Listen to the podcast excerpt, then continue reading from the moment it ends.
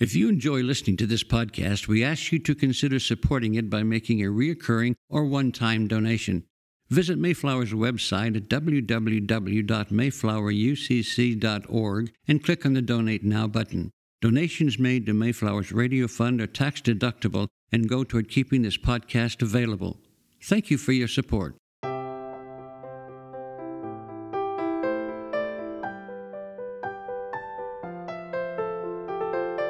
The sermon you are about to hear was preached at Mayflower Congregational UCC Church of Oklahoma City by the Reverend Lori Walke, Associate Minister at one of America's premier liberal Protestant pulpits. At Mayflower, we are an open and affirming peace and justice church where we believe that religion should be biblically responsible, intellectually honest, emotionally satisfying, and socially significant. We go now to the pulpit of Mayflower UCC Church of Oklahoma City and to the preaching and teaching of Reverend Lori Walke. Our scripture lesson this morning comes from Proverbs chapter 8, verses 1 through 4 and 22 through 31. Does not wisdom call, and does not understanding raise her voice? On the heights beside the way, at the crossroads, she takes her stand. Beside the gates, in front of the town, at the entrance of the portals, she cries out, To you, O people, I call, and my cry is to all that live. The Lord created me at the beginning of God's work, the first of God's acts of long ago. Ages ago, I was set up at the first, before the beginning of the earth. When there were no depths, I was brought forth. When there were no springs abounding with water, before the mountains had been shaped, before the hills I was brought forth, when God had not yet made earth and fields or the world's first bits of soil. When God established the heavens, I was there. When God drew a circle on the face of the deep, when God made firm the skies above, when God established the fountains of the deep, when God assigned to the sea its limit so that the waters might not transgress God's command when God marked out the foundations of the earth, then I was beside God, like a master worker, and I was daily God's delight, rejoicing before God always, rejoicing in God's inhabited world, and delighting in the human race. Here ends this reading from our tradition. May God grant to us wisdom and courage for interpretation. Proverbs 8, a feminist biblical scholar's dream come true. I'm sure no one here is surprised that wisdom is personified as a woman.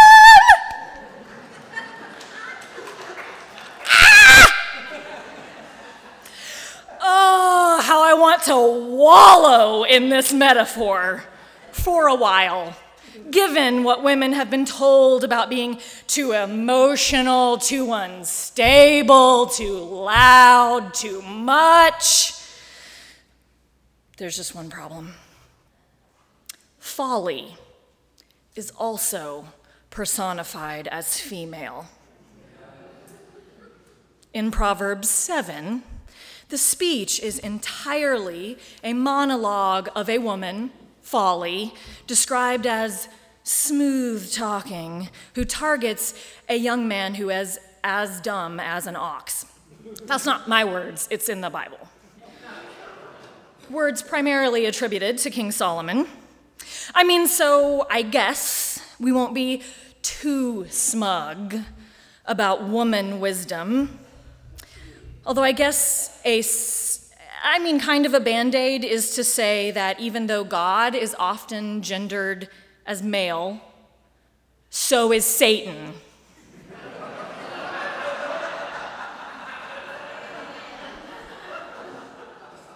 Proverbs is presented as a teaching directed from King Solomon to a royal son, we don't know which one, instructing this son to hold fast to the lessons taught to him by his parents. We might think of it, Proverbs, as one of those slim books of advice we give to high school and college grads, even though it might be more helpful if we were just as direct and practical as a country song.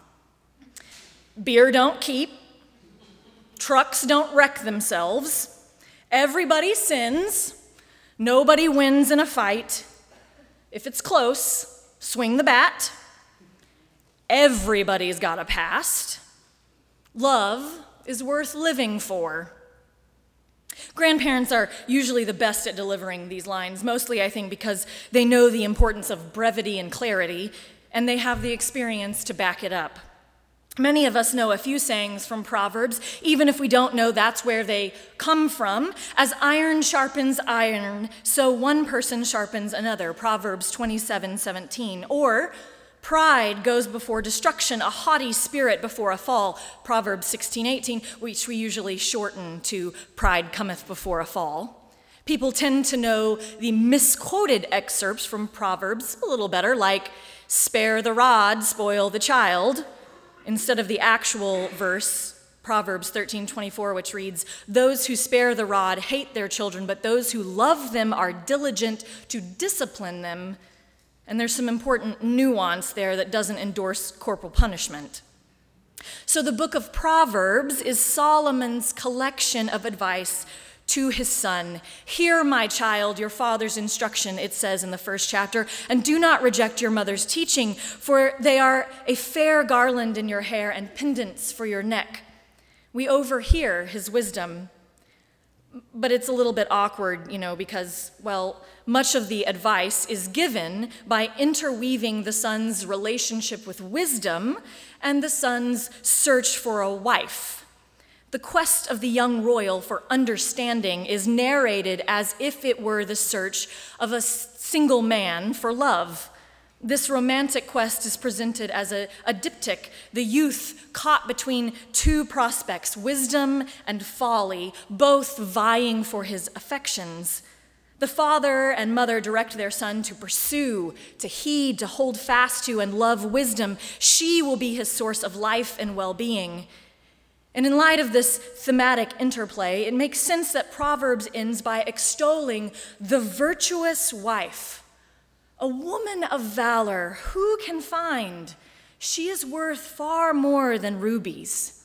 The book of Proverbs, which begins with the larger than life figure of woman wisdom, ends with a teaching about a very ordinary Israelite woman who actually embodies wisdom's qualities. Neither of the descriptions, woman wisdom or the woman of Proverbs 31, are what we expect. The woman of Proverbs 31 is not described as a traditional housewife with supper on the table, a starched apron over a knee length dress, and pearl necklace, and supper ready by the time the mister walks in at six. The ideal woman of Proverbs 31 is a person of strength, dignity, and social power, one who does not only provide for her family, but for the entire community.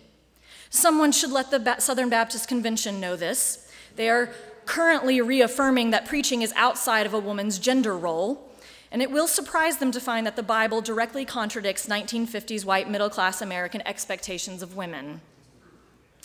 The description of wisdom is just as surprising to us. As Debbie Blue says, Wisdom seems like something you find after many years, something elusive, like an old mystic in a cave in the desert. You might have to fast if you want to get a glimpse of her, or trek up to an altitude of 20,000 feet to a Buddhist monastery in Nepal, lead a contemplative life, do lots of reading. So it's surprising to open up the book of Proverbs and find wisdom in the busiest place in town, beside the gates, at the entrance of the portals, perhaps even at the market where people go to sell and buy things. We can imagine someone hawking watches to her, to her left, a, a hot dog vendor to her right. More than that, it turns out wisdom is completely indiscriminate. She calls out to the dullards, the dolts, and all the fools, offering her companionship to anyone being available and loud, a woman yelling in the street.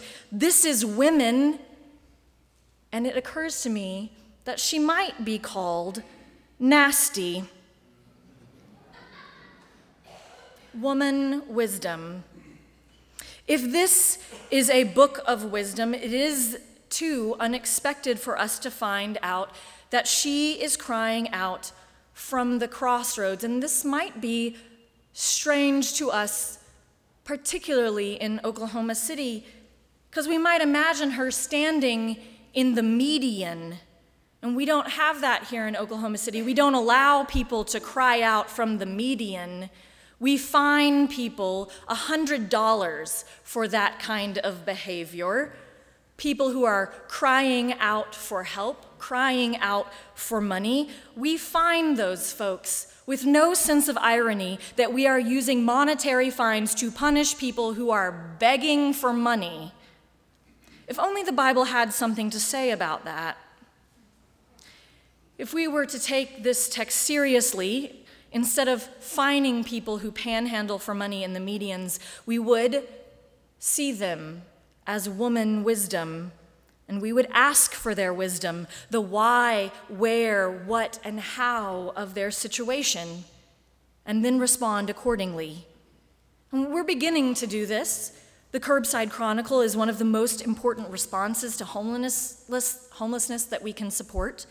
And several of us in this congregation participate in the Homeless Alliance's Point in Time study, going out at four in the morning to speak to those who are living in tents and under blankets, overpasses and bridges, because we know that's where wisdom sleeps.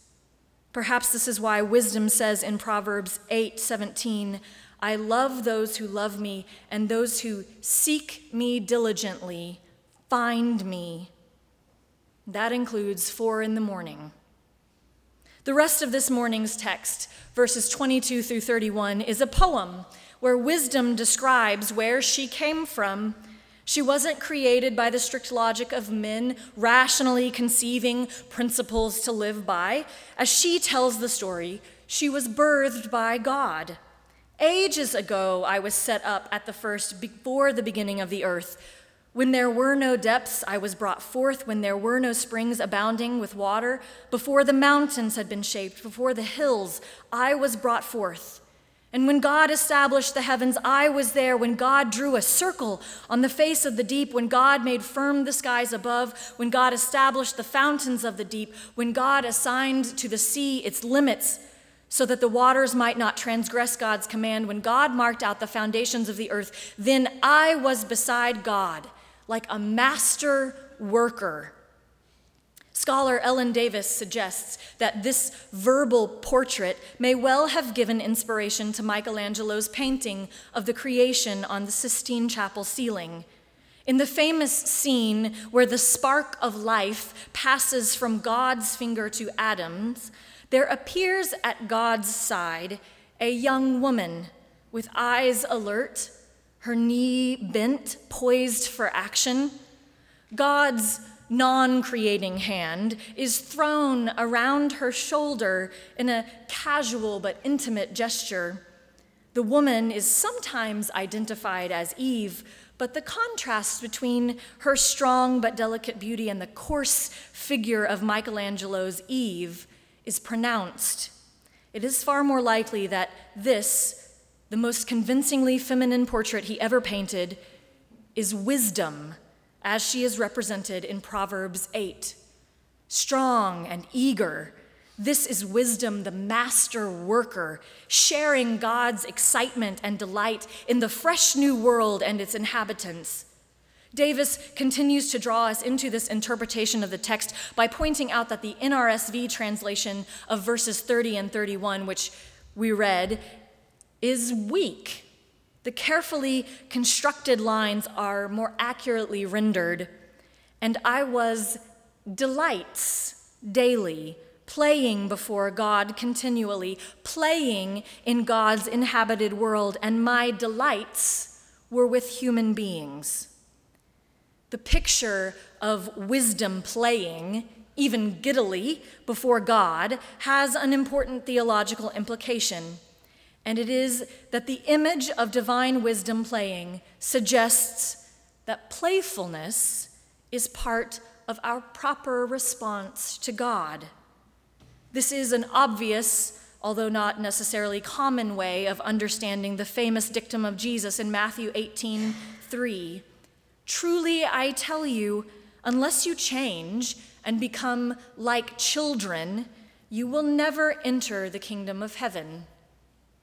Theology and statements of faith are often considered to be a very sober business, but perhaps it is more appropriately understood as playing gracefully with ideas, with work, with creation, with God.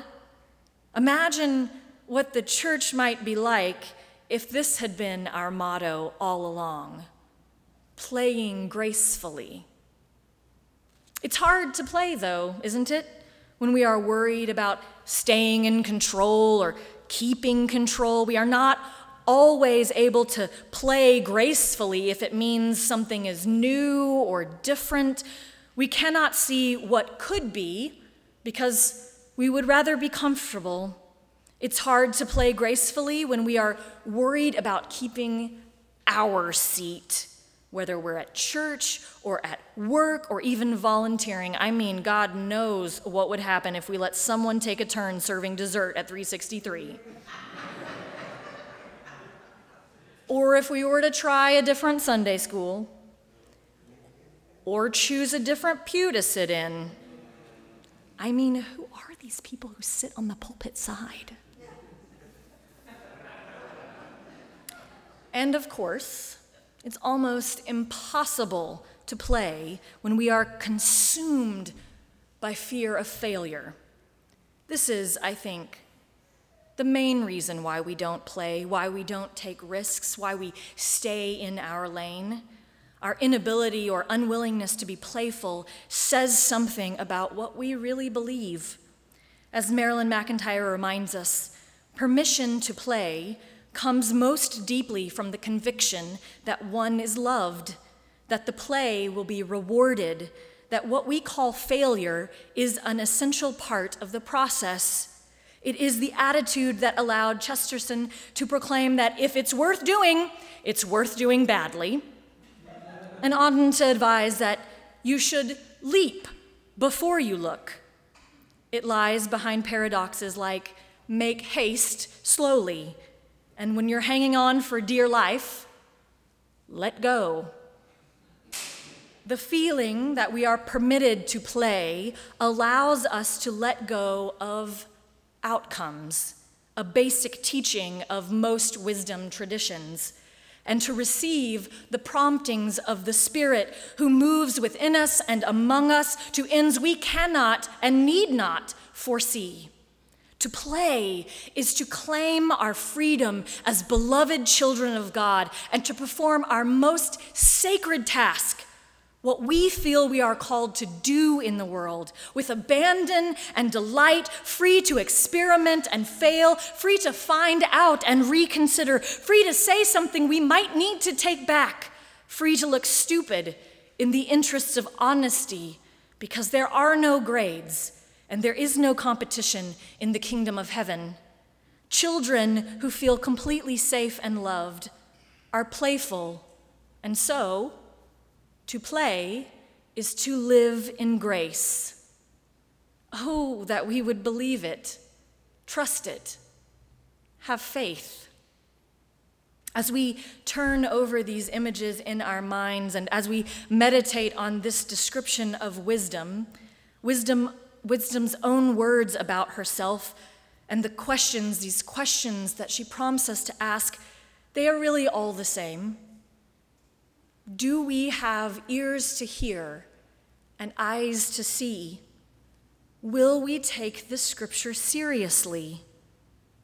So let us roll up our sleeves, church, just as we might imagine woman wisdom doing, whether in the street, elbow to elbow with fellow travelers looking to draw the circle wide or playing in the dirt and the stars with God, dreaming and creating a new world. Let us be known for our indiscriminate welcome, for being in the middle of the chaos, calling for reason and justice to anyone, anyone who will listen.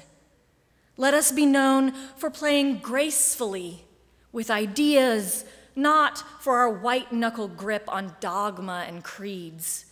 Let us be known for giving up our seat at the table, trusting that by widening the circle, love will increase. Let us be known for faith, not fear, when it comes to what's next. Let us live in grace that we have been promised that we have received already and will receive again. After all, we are children of God. Let's play like it. You've been listening to the preaching and teaching of Reverend Lori Walke, Associate Minister at Mayflower Congregational UCC Church of Oklahoma City. More information about the church can be found at mayflowerucc.org or by visiting Mayflower's Facebook page. Worship services are every Sunday at 9 and 11 a.m., with adult education classes at 10 a.m. Mayflower also has a full church school for children of all ages available during the 11 a.m. service. Mayflower is located on Northwest 63rd Street, one block west of Portland. Thank you for listening.